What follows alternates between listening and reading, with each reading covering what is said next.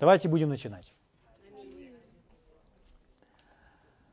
Давайте мы с вами вместе откроем 126 псалом. И начнем с вами новую серию.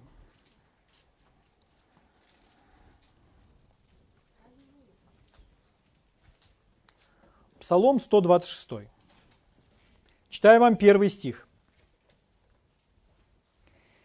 Если Господь не созиждет дома, напрасно трудятся строящие его.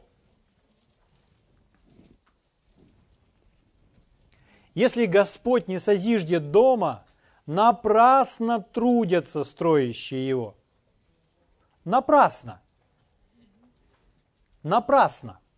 Слово, которое он использует. Напрасно. Другой перевод так звучит. Кто без Господа строит дом, того труд напрасен. Того труд напрасен. Что значит напрасен? Напрасный труд. Значит бесполезный.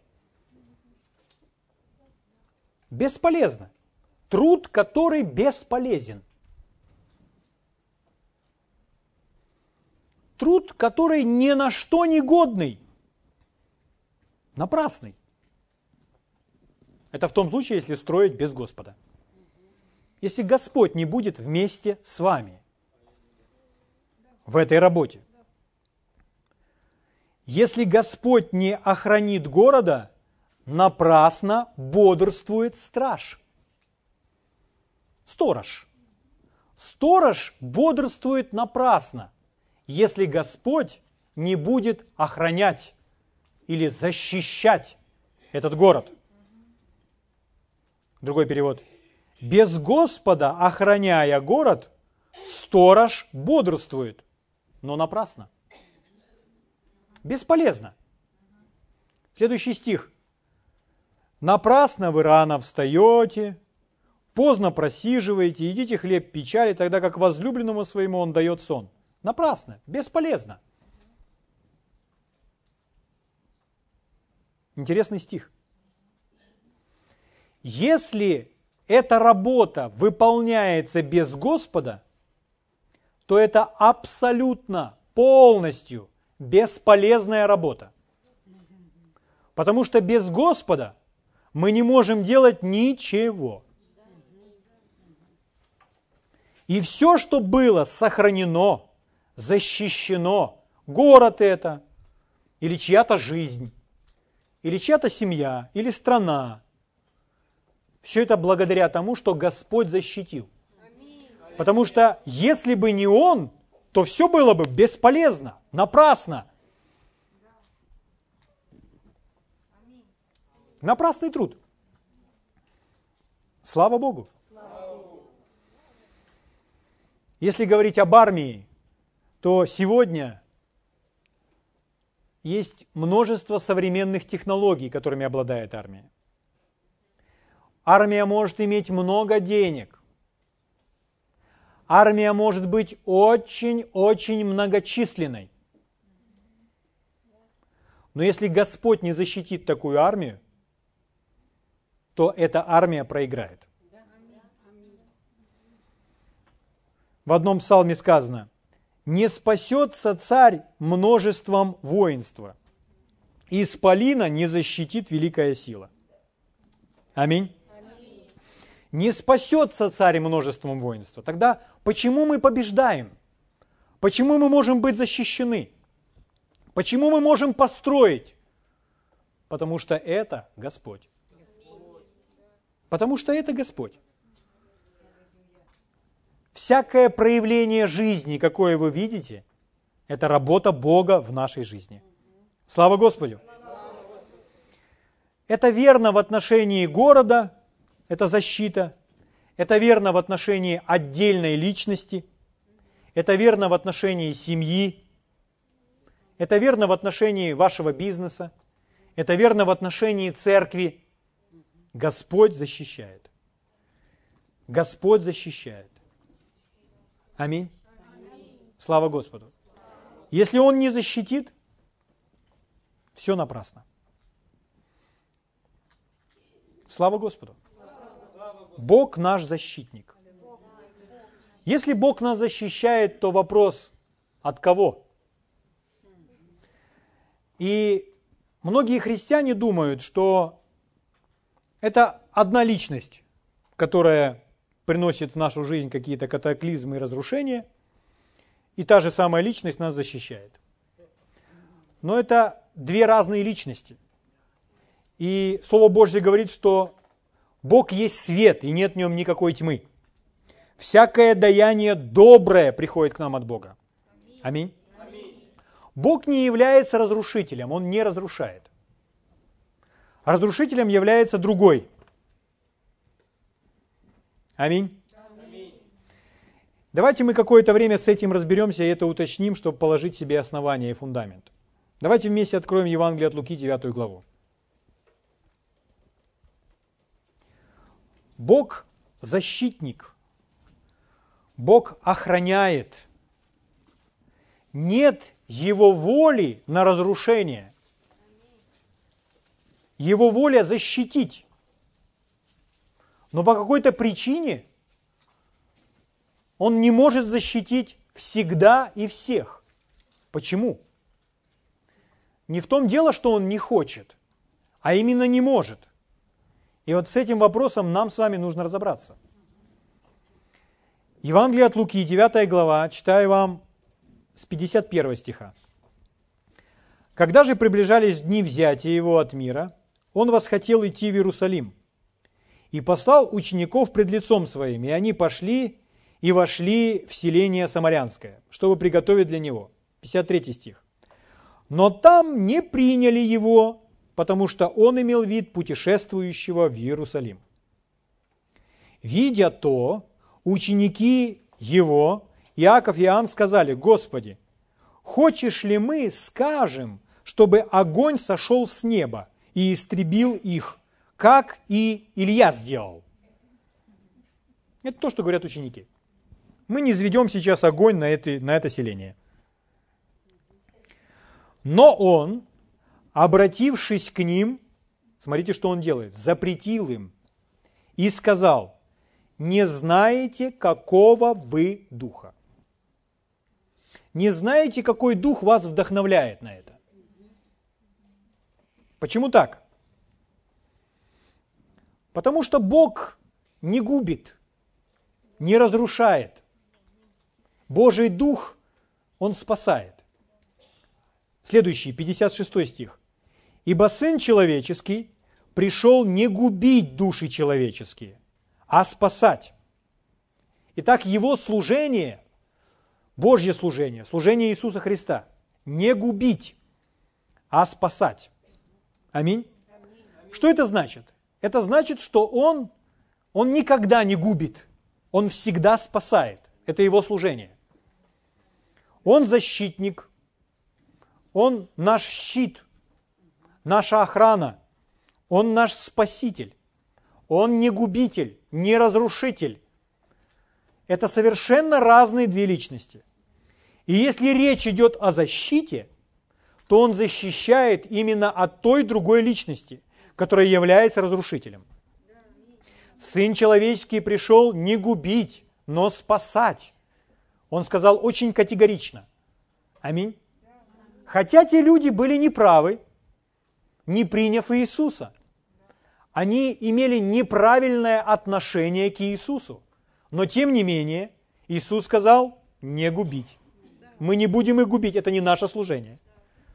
Но спасать. Мы должны иметь четкое разграничение, что делает одна личность, что делает другая личность. И кто эти личности? Сын человеческий, который исполнял волю Отца, пришел спасать. Аминь. Давайте очень известное место Писания, которое вы знаете наизусть, Евангелие от Иоанна 10.10. 10. Евангелие от Иоанна 10.10 10. это то, что сказал Иисус. Иисус говорит о том, кто является губителем, кто является разрушителем. Смотрите, как Он его называет здесь. Он говорит так, Евангелие от Иоанна, 10 глава, 10 стих. «Вор приходит только для того, чтобы украсть, убить и погубить. Я пришел для того, чтобы имели жизнь и имели с избытком. Итак, он не относит, не отождествляет себя с этим вором. Он не говорит, что это он вор. Он пришел для того, чтобы дать жизнь, чтобы спасти. Но вор приходит только для того, чтобы украсть, убить и погубить. Итак, здесь он называет этого вора вором, и поэтому вор что делает? Крадет. Дальше, убить. Он есть убийца. И погубить. Он есть губитель. Итак, вор, убийца и губитель. Вор, убийца и губитель. И еще в этом стихе написано, вор приходит только для того. Только для этого. Он не делает ничего другого. И он делает это всегда. На протяжении всех веков. Он только крадет, убивает и губит. И это не Иисус. Это не Бог. Это дьявол. Это дьявол. В книге Откровения, в 9 главе, он назван ангел бездны. Авадон, или по-гречески Аполеон, там так и написано. Ангел бездны имя ему, по-еврейски Авадон, а по-гречески Аполеон. Кто это? Это он, это дьявол. Это слово Авадон или Аполеон, как с еврейского, так и с греческого, дословно переводится как разрушитель. Итак, имя его разрушитель. Это вор, убийца, губитель. Это первая часть стиха, то, о чем сказал Иисус. Вторая часть стиха, он говорит о себе. «Я пришел, чтобы имели жизнь и имели с избытком». Вот другой перевод, как звучит этого места Писания. Иисус говорит, «Я пришел, чтобы вы могли иметь и наслаждаться жизнью, и иметь ее в изобилии, в полной мере, до переливания через край». Слава Господу! Вот это служение Иисуса. Ни один день, ни один час и ни одну минуту он не занимается другим служением. Он не работает как губитель, как вор, как убийца. Это не он. Он пришел, чтобы мы имели жизнь и наслаждались этой жизнью. И имели ее так много, чтобы она переливалась через край. Слава Господу! Аллилуйя! Итак, мой Бог не разрушитель. Мой Бог – моя защита, моя охрана, мой Спаситель. Аминь. Это очень важно понимать. Это очень важно понимать. Один человек по имени Орел Робертс, он проездил всю страну в 60-е годы, 50-е годы с проповедью. Бог хороший, дьявол плохой. Бог полностью хороший, дьявол полностью плохой. Ничего плохого нет в Боге. Ничего хорошего нет в дьяволе. Людям нужно было это услышать, чтобы иметь четкое разграничение. Аминь. Пойдемте далее. Евангелие от Луки, 13 глава, давайте откроем вместе. Понимая все это, давайте будем разбираться с некоторыми очень важными моментами.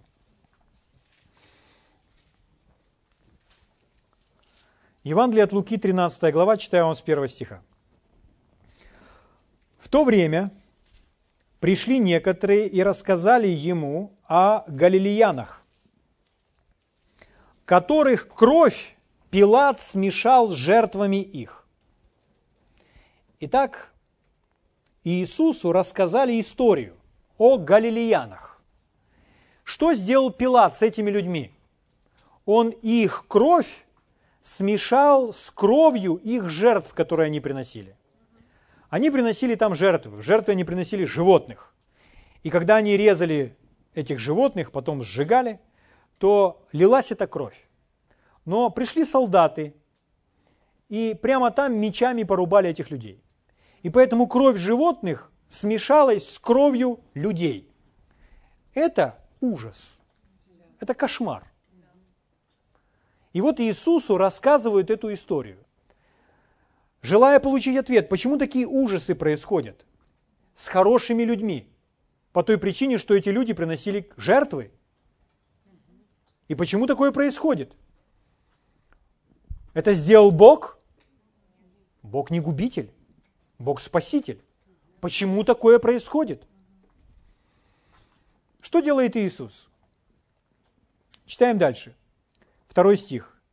Иисус сказал им на это. Думаете ли вы, что эти галилеяне были грешнее всех галилеян, что так пострадали? И Иисус начинает с вопроса. А что вы думаете?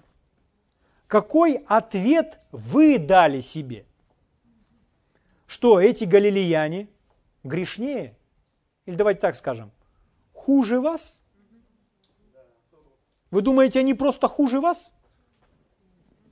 Поэтому они так пострадали? И Иисус отвечает на этот вопрос. Нет. Нет. Нет. Обычно мы думаем так. И люди себе так все объясняют. Что если в чью-то жизнь пришла какая-то катастрофа, какое-то разрушение, какая-то болезнь, то это Божий суд пришел, потому что этот человек заслужил это. Когда человек так говорит, тем самым он говорит следующее. Я лучше этого человека.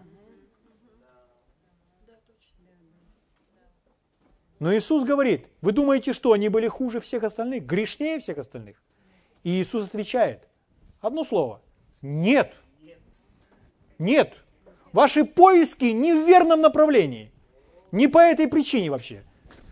Аминь. Он говорит, нет, говорю вам, но если не покаетесь, все также погибнете. Слава Господу. Иисус сказал нет. Давайте дальше будем читать. Четвертый стих. Или думаете, что те 18 человек, на которых упала башня Силаамская и побила их, виновнее были всех живущих в Иерусалиме? То есть он нашел самых-самых виновных, самых грязных и отвратительных, и уронил на них Силаамскую башню.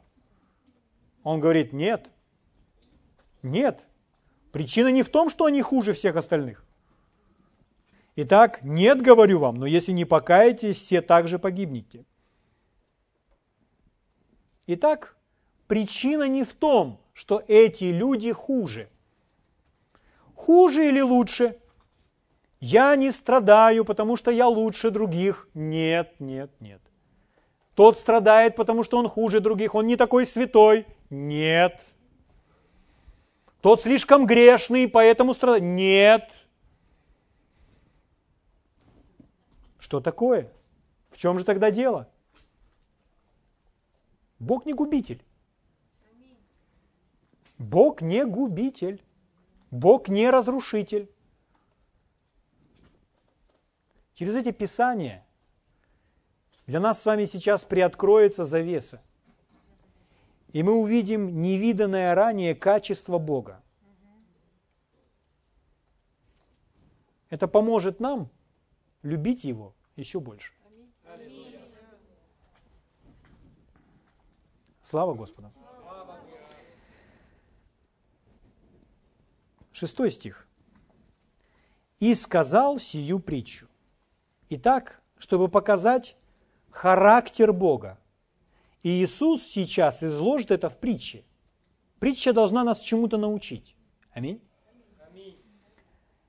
Некто имел в винограднике своем посаженную смоковницу и пришел искать плода на ней и не нашел. И сказал виноградарю, вот я третий год прихожу искать плода на этой смоковнице и не нахожу. Сруби ее. На что она и землю занимает? Но он, виноградарь, сказал ему в ответ, господин, оставь ее еще на этот год, пока я окопаю ее, обложу навозом. Не принесет ли плода? Если же нет, то в следующий год срубишь ее. Что в этой притче? Ну, во-первых, в этой притче мы видим долготерпение. Почему он нам рассказывает, почему он показывает нам об этом долготерпении? Еще потерпеть, еще один год, продлить срок. Он говорит о таких качествах, как долготерпение, милость по отношению к этой смоковнице. Это то, что он рассказывает здесь. Аминь. Господин милостивый, господин третий год приходит и ищет плоды. Третий год, три года подряд. Мы прочитали. Нет плодов. Говорит, значит, надо убрать ее. Но виноградарь говорит, потерпи. Давай еще обложим навозом. Хорошо. Давай сделаем так. Что это такое? Это долготерпение, это милость. Его воля вытащить эту смоковницу и выбросить из сада? Нет. Его воля, его желание, чтобы она приносила плод. Поэтому он готов вложить в нее еще, еще время, еще навоза, окопать ее, только чтобы она приносила плод. И он готов и на четвертый год прийти и посмотреть. Аминь. Вот его сердце. Однажды один служитель молился за одного своего родственника.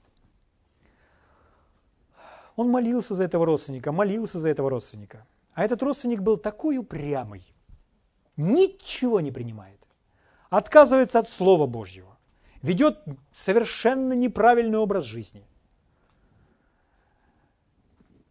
И тогда этот служитель просто устал и видит, что этот человек делает такое, что просто он сам убьет себя. И тогда он уже не зная, что делать, он встал на колени и сказал, Господь, просто помилуй его. Помилуй его, Господи. Продли его жизнь еще. Помилуй. Господь ответил ему, и он сказал, я помилую его и я продлю ему жизнь. Но я сделаю это только по той причине, что ты меня попросил об этом. Это милость. Это милость. Его милость нужна не просто правильным людям. Его милость нужна людям, которые живут неправильно. Его милость нужна всем и каждому. Аминь. Слава Господу. Что в этой притче? Господин желает, чтобы смоковница приносила плод.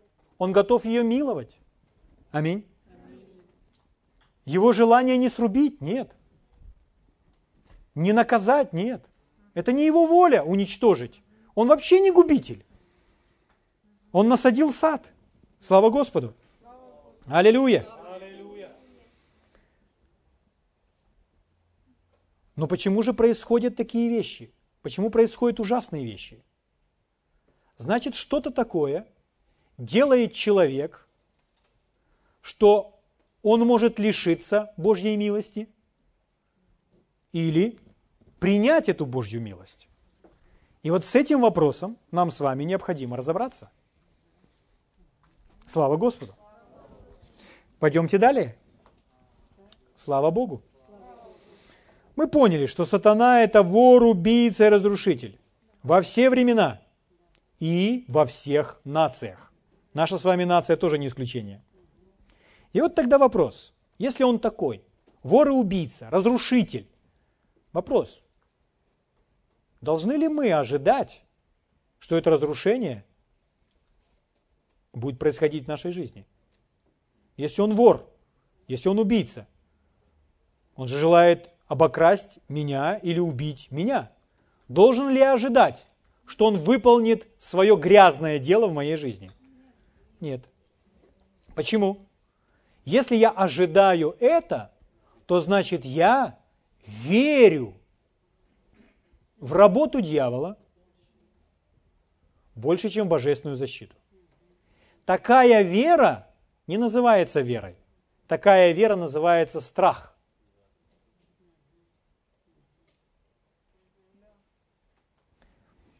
Угу. Но, к сожалению, у многих христиан больше веры в то, что дьявол разрушит их, чем Бог в силах их защитить. Они больше говорят о своих страхах или о своих неудачах, чем о том, что Бог в силах их защитить. Если вы верите, что Бог защитит вас, вы не будете бояться, что дьявол уничтожит вас, потому что вы верите, что Бог защитит вас. Аминь. Поймите, дьявол веками был этим убийцей. И у него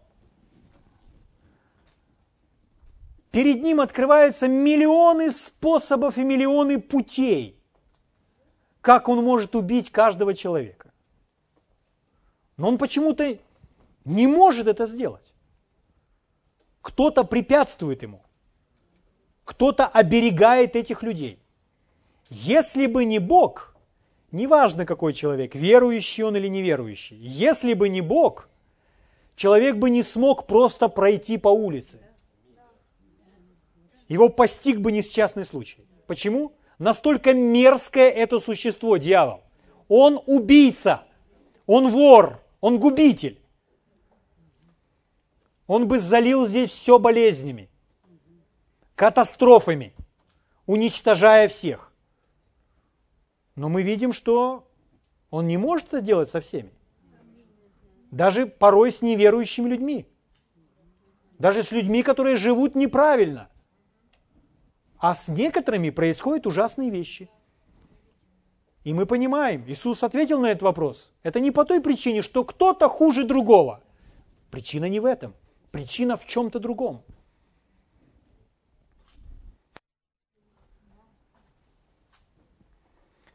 Давайте откроем книгу Иова, первую главу. Иов – человек, подобный нам человек.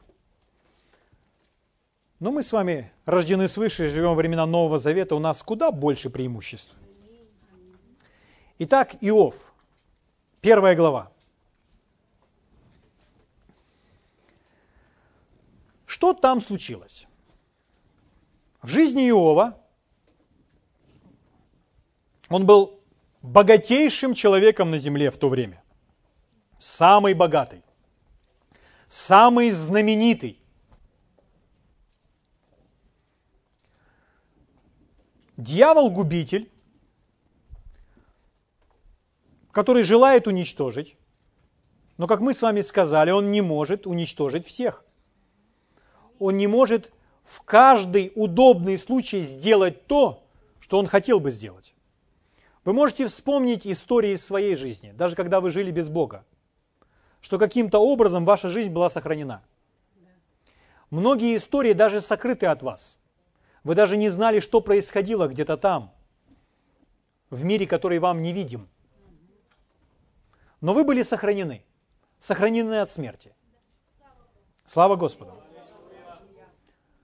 Почему дьявол не может? Почему дьявол? Что не дает ему уничтожить? Иов, первая глава, читаю 10 стих. Это дьявол говорит Господу. Не ты ли кругом оградил его, и дом его, и все, что у него, дело рук его ты благословил, и стада его распространяются по земле. Итак, что здесь сказано? Вот почему он не может разрушить, убить и также обокрасть человека. Почему он не может? Потому что Бог кругом оградил его. Бог кругом оградил. Ограда.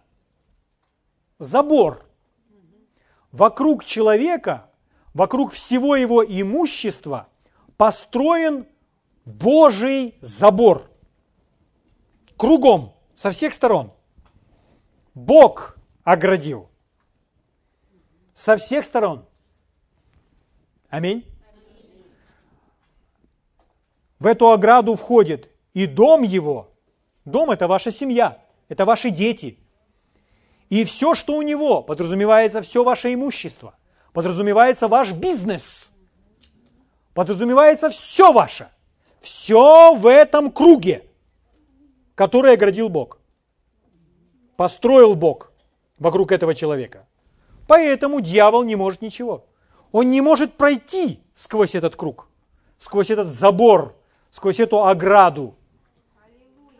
Аминь. Слава Господу. Итак, у Бога есть ограда, или у Бога есть забор, который Он использует, чтобы защищать нас. Если Господь не охранит города, напрасно бодрствует страж. Итак, у Бога есть забор, ограда, которым Он ограждает каждую жизнь. Аминь.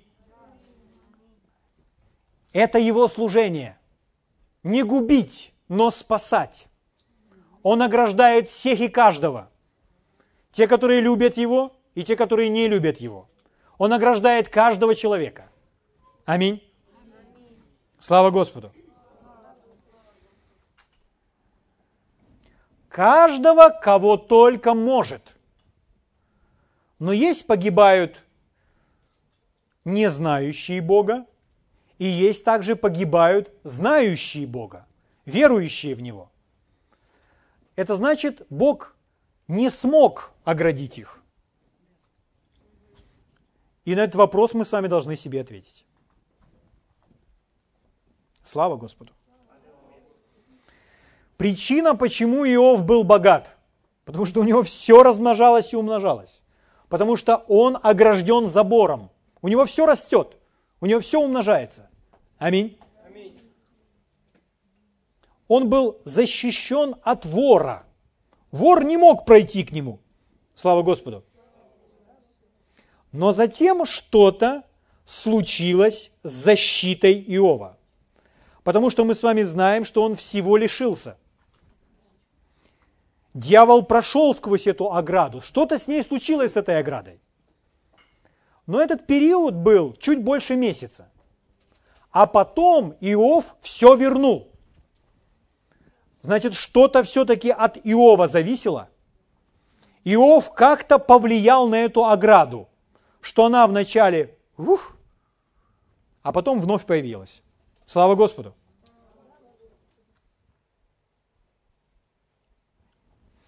Когда Господь охраняет, когда эта ограда стоит вокруг нас, эта ограда непроницаемая. Не проникна... Через нее невозможно проникнуть. Через нее, не может пройти дьявол. Через эту ограду не может пройти болезнь. Через эту ограду не может пройти бес. Через эту ограду не сможет пройти никакая личность, ведомая дьяволом. Ты кругом оградил его, никаких неприятностей. Потому что он огражден. Он защищен. Аминь. Аминь. Слава Господу. Аллилуйя. Слава Богу. Затем мы с вами читаем, что случилось так, что перед дьяволом открылась возможность коснуться Иова. Он коснулся Иова. И все, что было в жизни Иова, все это разрушение, это принес дьявол. Там это написано. Это сделал не Бог. Это сделал дьявол. По той причине, что ограда исчезла. Ограда не стала. Иов лишился Божьей ограды. Это говорит о том, что мы с вами все до одного нуждаемся постоянно в этом круге защиты, в этом божественном заборе. Это Божий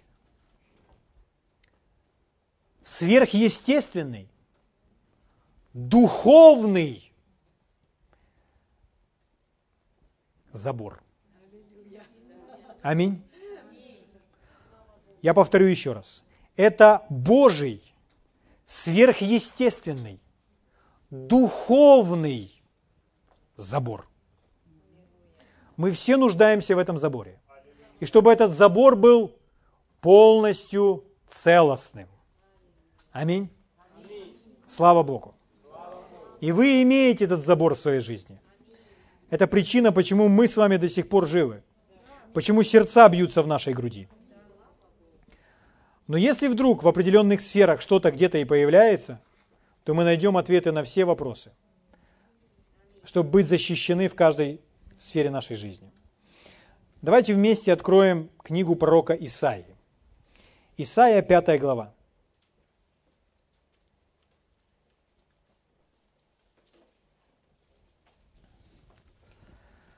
Когда с Иовом все это приключилось, то Иов был в неведении.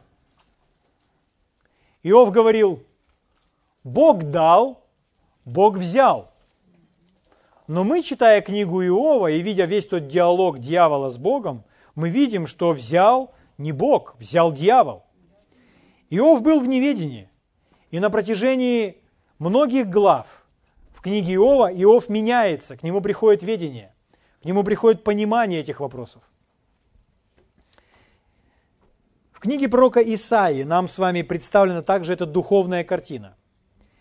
Этот отрывок, который мы с вами сейчас прочитаем из 5 главы с 1 стиха, он иллюстрирует нам или показывает, как работает Божья защита. Как работает эта Божья ограда, этот Божий забор. Итак, книга пророка Исаии, 5 глава, 1 стих читаю. Воспою возлюбленному моему песнь, возлюбленного моего о винограднике его. Итак, то, что мы с вами будем сейчас читать, мы будем читать слова песни. Это песня. Слава Богу. Итак, песню читаю. У возлюбленного моего был виноградник на вершине уточненной горы. Второй стих. И он обнес его оградою. Итак, виноградник был обнесен оградою, и очистил его от камней, и насадил в нем отборные виноградные лозы, и построил башню посреди его, и выкопал в нем точило, и ожидал, что он принесет добрые грозды. Это напоминает мне ту смоковницу. А он принес дикие ягоды. Третий стих. И ныне жители Иерусалима и мужи Иуды, рассудите меня с виноградником моим. То есть Господь выносит себя на рассуждение к его собственному народу. Он говорит, ну вы рассудите, просто сядьте и подумайте. Четвертый стих. Что еще надлежало бы сделать для виноградника моего, чего я не сделал ему? Вы сами ответьте на этот вопрос. Он сделал все. Он сделал все только для того, чтобы виноградник приносил добрые плоды. Аминь. Почему, когда я ожидал, что он принесет добрые грозды, он принес дикие ягоды? Это Господь спрашивает. Пятый стих. Итак, я скажу вам, что сделаю с виноградником моим. Отниму у него ограду. И будет он опустошаем, разрушу стены его и будет попираем. Но мы с вами знаем уже, здесь так написано, что как будто все это сделает Господь. Но мы с вами знаем, что Он не является разрушителем. И мы с вами видим куда большую картину. Так ведь? Иисус открыл нам. И оставлю его в запустении. Не будет ни обрезывать, ни выкапывать его, и зарастет он тернами и волчцами, и повелю облакам не проливать на него дождя. Теперь смотрите седьмой стих. Виноградник Господа Саваофа есть дом Израилев, и мужи Иуды, любимое насаждение его. Так виноградник – это люди. Этот виноградник – это не виноградник, это люди, это целая нация – и эта нация названа любимым насаждением его. У меня вопрос. Он что, хочет их уничтожить? Нет. Он же сказал, что он сделал для них? Он обнес их оградой. Он башню выкопал. Он ожидает, что они принесут добрые плоды. Он ожидает плода. И он не понимает, он говорит, ответьте вы мне, чего я еще для них не сделал? Почему они приносят дикие ягоды? Что, это, что значит приносить эти дикие ягоды? Что делают они? Они используют всю Божью милость, проявленную к ним, и все Божьи ресурсы, которыми Он их обеспечил, чтобы делать зло. Милость продлевает дни жизни. Ресурсы приносят определенное обеспечение. Возможности, дары, таланты. Но они используют это для того, чтобы делать злое. Вот эти дикие ягоды. И он говорит, этот виноградник – это мой народ, это мои люди. Мое любимое насаждение, которое он любит. И мы думаем, Господь заберет ограду и уничтожит их. Нет, мы знаем, Господь не может уничтожать, Он не губитель. Он не губит души человеческие, Он спасает. Это Его служение. Он не разрушитель, другой разрушитель. Ага, значит, тогда Он попросит разрушителя, чтобы он уничтожил их. Опять неверное размышление. Тогда вопрос, ну почему же Бог сделал это? Опять неправильный вопрос. Почему же Бог тогда не защитил их? Опять неправильный вопрос. А какой же вопрос правильный? Почему Бог не может защитить их? Вот это правильный вопрос. Что есть в этом всем такого, что Бог не может защитить их? Давайте мы с вами посмотрим чудесную, прекрасную иллюстрацию этого. Слава Господу. Аллилуйя. Господь защищает нас от тысячи вещей каждую неделю. Каждый год от тысячи, от миллионов возможностей Он защищает нас. Но вопрос, почему именно от этого одного Он не смог защитить нас? От какой-то одной неприятности. М? Слава Богу. Та ограда, которой Господь нас защищает, она непреодолимая. Еще раз вам скажу, через нее не может пройти ни дьявол, никакой бес, никакая болезнь и никто, никакая личность, ведомая дьяволом. Бог защищает нас. Каждый миг нашей жизни – от миллионов и тысячей вещей, возможностей, предоставленных дьяволу. Он защищает нас. Слава Богу! Давайте откроем книгу чисел и посмотрим пример. Здесь есть прекрасная иллюстрация, которая прольет больше света на этот вопрос. Книга чисел, 21 глава.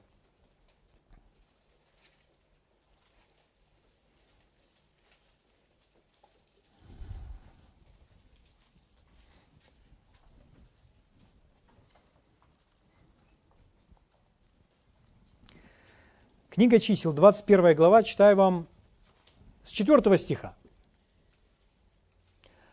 От горы Ор отправились они путем Черного моря, чтобы миновать землю Эдома. То есть это израильский народ выходит вместе с Моисеем из Египта – и следуют в ту землю, которую Господь им обещал дать в наследие. Аминь. И вот они идут, и вот описывается их путь. Следующее предложение в этом же четвертом стихе. «И стал малодушествовать народ на пути». Народ стал малодушествовать. И говорил народ против Бога и против Моисея. Итак, народ стал или начал малодушествовать. Малодушествовать или малодушествование – это начало уничтожения Божьей ограды вокруг себя. Малодушествование мы такое слово сегодня не употребляем. и нам не совсем понятен, понятно его значение. Поэтому я возьму другие синонимы этого слова, используемые в других переводах. Вот как бы это можно было перевести – малодушествовать. Но одно из самых первых слов – это, конечно же, унывать. Или приходить в уныние от чего-то. Еще отбивать охоту. Приходить в уныние. Отбивать охоту или желание. Понятно, да? Отговаривать.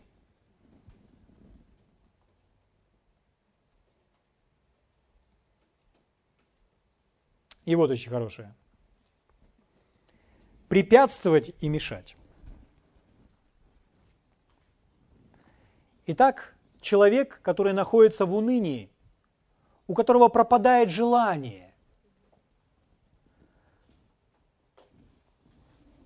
который препятствует, мешает следованию своему. Народ стал малодушествовать, народ стал унывать. В одном из переводов ослабевать духом. Народ стал унывать, ослабевать духом и начали говорить на Бога и на Моисея на Бога и на Моисея. То есть из-за того, где они оказались, они начали жаловаться, обвинять в этом, в своей ситуации, из-за того, где они оказались, Бога и Моисея. Много ли людей на этой земле обвиняют Бога? Достаточно. Других людей в том, в своих проблемах или в своих неудачах? Достаточно. Что это такое? Это уныние, это ослабевание духом, это печально, это уныние. Вы унываете, вы начинаете роптать. Что это такое? Это начало страха. Если мы начнем с вами читать дальнейшие их слова, все, что выходит из их уст, вы сразу же поймете, они боятся. Уныние, малодушествование вот это, это начало страха. Страх начинается с маленьких вещей. Проявление недовольства. Уныние. Недовольство. Нежелание, неохота. Следовать далее. Пятый стих. Говорили говорил народ против Бога и против Моисея. «Зачем вывели вы нас из Египта? Чтобы умереть нам в пустыне?» Они смотрят на эту пустыню и боятся смерти, боятся умереть. Они говорят в страхе. Как Иов лишился своей ограды, своей защиты? Точно так же. Там написано, что он боялся и чего он боялся, то его и постигло. Там написано, что он приносил жертвы, как бы чего ни случилось с его детьми. Он приносил это все в страхе. Он боялся. Он ожидал, что дьявол сделает нечто плохое в его жизни.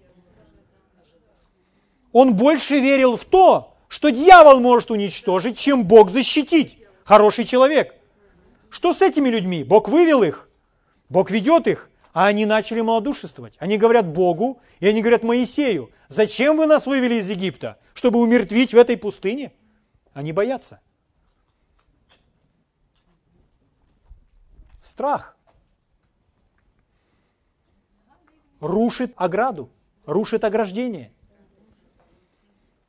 Малодушествование – это начало уничтожения Божьей ограды в вашей жизни. Что делали эти люди? Первое. Они малодушествовали или унывали, роптали, жаловались. Второе. Они судили. Они судили Моисея, они судили Бога. Если сказать по новозаветнему, чего они не делали? Они не ходили в любви. Еще, они не ходили в вере. Хождение в любви и хождение в вере – Это два самые основные компонента, чтобы жить в Новом Завете. Нарушать эти основные два компонента опасно для жизни. Аминь. Слава Господу. Давайте дальше читать. Говорили против Бога и против Моисея, зачем вывели нас из Египта, чтобы умереть нам в пустыне? Ибо здесь нет ни хлеба, ни воды, и душе нашей опротивила эта негодная пища.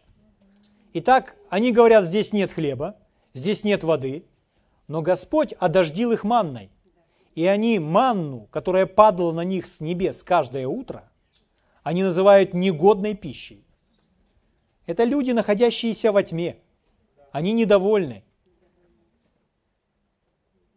Они ожидают плохих вещей. Они ожидают злого. Они разрушили Божью ограду вокруг себя. Шестой стих. «И послал Господь на народ ядовитых змей, которые жалили народ, и умерло множество народа и сынов Израилевых. Здесь написано, как будто Господь послал. Но они просто разрушили ограду. И когда вы читаете в контексте, вы понимаете, что не может Господь быть вдруг злым и быть вдруг добрым. Пришли эти ядовитые змеи и жалили их. Моисей возвал Господу. Он сказал ему, возьми медного змея на крест, народ будет смотреть. И так, кто с верой будет смотреть, будет избавлен от этих змей. Он опять их защищает, этих змей. Он желает их сохранить, он желает их оградить. Когда это, эти же люди, эти же самые люди были в Египте, и фараон не отпускал их, то приходило различное проклятие на Египет. Приходили мухи. Сыны Израилевы защищены были от мух. Приходили жабы. Сыны Израилевы были защищены от жаб. Потом вообще тьма опустилась. А у сынов Израилевых свет был, солнце светилось для них. Как такое возможно? Божья ограда. Божья ограда. Божий забор. Аминь. Потом пришла язва, которая умертвила множество животных. У сынов Израилевых животные не поумирали. Они были защищены. Божья ограда. Слава Господу. Здесь, в пустыне, и После определенных событий их начинают жалить змеи. Это не Бог. Это не Бог. Они сами лишили себя Божьей ограды. Они делали нечто такое, что лишало их, разрушало Божью защиту в их жизни. А Божье желание защищать. Несмотря на их поведение, он ищет путь, чтобы опять проявить к ним милость и дает им того медного змея. Иисус говорил, говоря о пустыне, там, где змеи эти ползают, будете наступать на змей и на скорпионов, и ничто не повредит вам. Что это такое? Божья ограда, Божья защита. Ничто не повредит вам непреодолимая, сверхъестественная, духовная стена окружает вас, через которую не может пройти ни дьявол, ни один бес, ни одна болезнь и никто, ни одна личность, даже если это человек, ведомая дьяволом. Никто сквозь эту стену не может пройти. Слава Богу! Аллилуйя! Аллилуйя! Кто из вас смотрел фильм такой? Парк юрского периода. Этот фильм был снят в 93 году Стивеном Спилбергом. Это научно-фантастический фильм. Его можно отнести к категории ужасов. Что в этом фильме? Там один ученый, он смог восстановить и клонировать динозавров. И он создал парк для развлечений, который называется «Парк юрского периода». И вот в этом парке динозавры были полностью возрождены. Ну, он ученый, ему так удалось. И вот он пригласил группу ученых, чтобы они приняли у него этот парк. Госприемка такая. И случилось так, что там, там же динозавры разные есть. Есть там такие монстры, громадные, с большими зубами, хищники, выше пятиэтажного дома. И вот в этом парке, парк был оборудован так, что кругом была стена, кругом был забор, а снаружи даже электрический ток пропускался, чтобы те, кто будут там проводить хорошо время, они были защищены от этих тварей. Аминь. Слава Богу. Но там произошли некоторые сбои. И этим тварям, этим хищникам удалось пробраться сквозь этот забор. И там началось. И весь фильм построен на том, что они пробрались сквозь этот забор. Но что с нами? Что с нами? Наш забор непреодолимый. И никакая тварь, никакой хищник не может пройти сквозь этот забор. Аминь. Что делает дьявол? Дьявол на протяжении целого дня подходит к вашему забору и постоянно проверяет его состояние. Может ли он пробраться?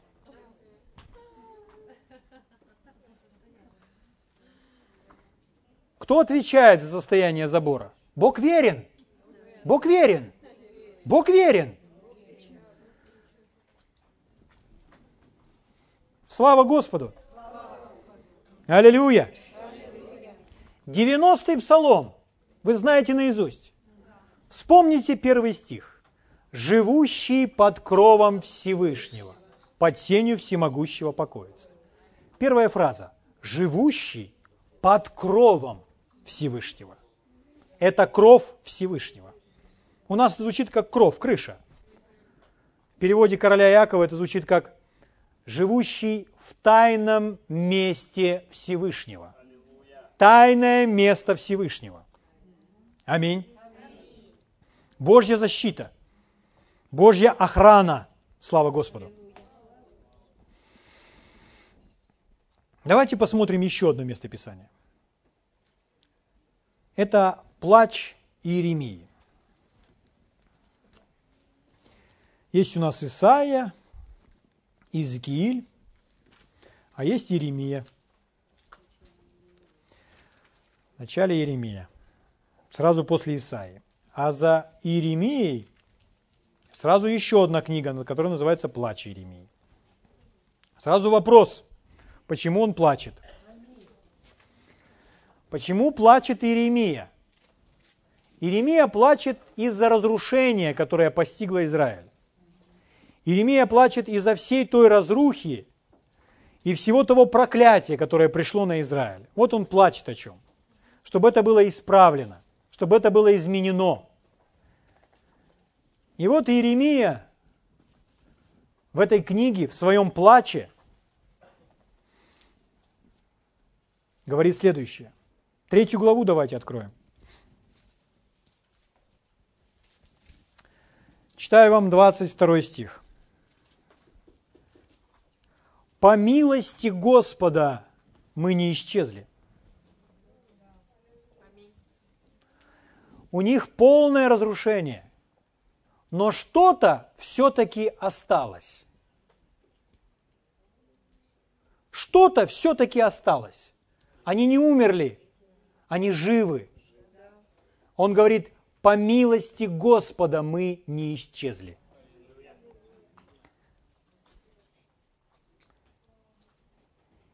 Ибо милосердие Его не истощилось. Милосердие Его не истощилось. Следующий стих. Оно обновляется каждое утро. Велика верность Твоя. Оно обновляется каждое утро. Велика верность Твоя. Так, когда дьявол просил тело Иова и просил уничтожить Иова, то Господь сказал, да, только души его не трогай. В другом переводе, только жизни его не трогай. По милости Господа мы не исчезли. Почему мы имеем ограду в своей жизни? Из-за милости Бога. Бог защищает и оберегает по своей милости. Аминь. Но есть определенные вещи, которые влияют на эту милость. Когда человек неправильным верованием, страхом притягивает злые вещи. Итак, мы с вами начинаем новую серию сегодня, которая называется так. Действие страха. Действие страха. Эта серия посвящена вере, потому что противоположно всему этому действию страха – это хождение в вере. Аминь. Аминь. Слава Господу. Мы с вами научимся многим вещам, чтобы наша ограда и наша защита, она всегда была цела. Аминь. Аминь. Слава Господу. По милости Господа мы не исчезли. По милости Господа мы не исчезли. По милости Господа мы не исчезли. Слава Богу. Давайте встанем на наши ноги и поблагодарим Его.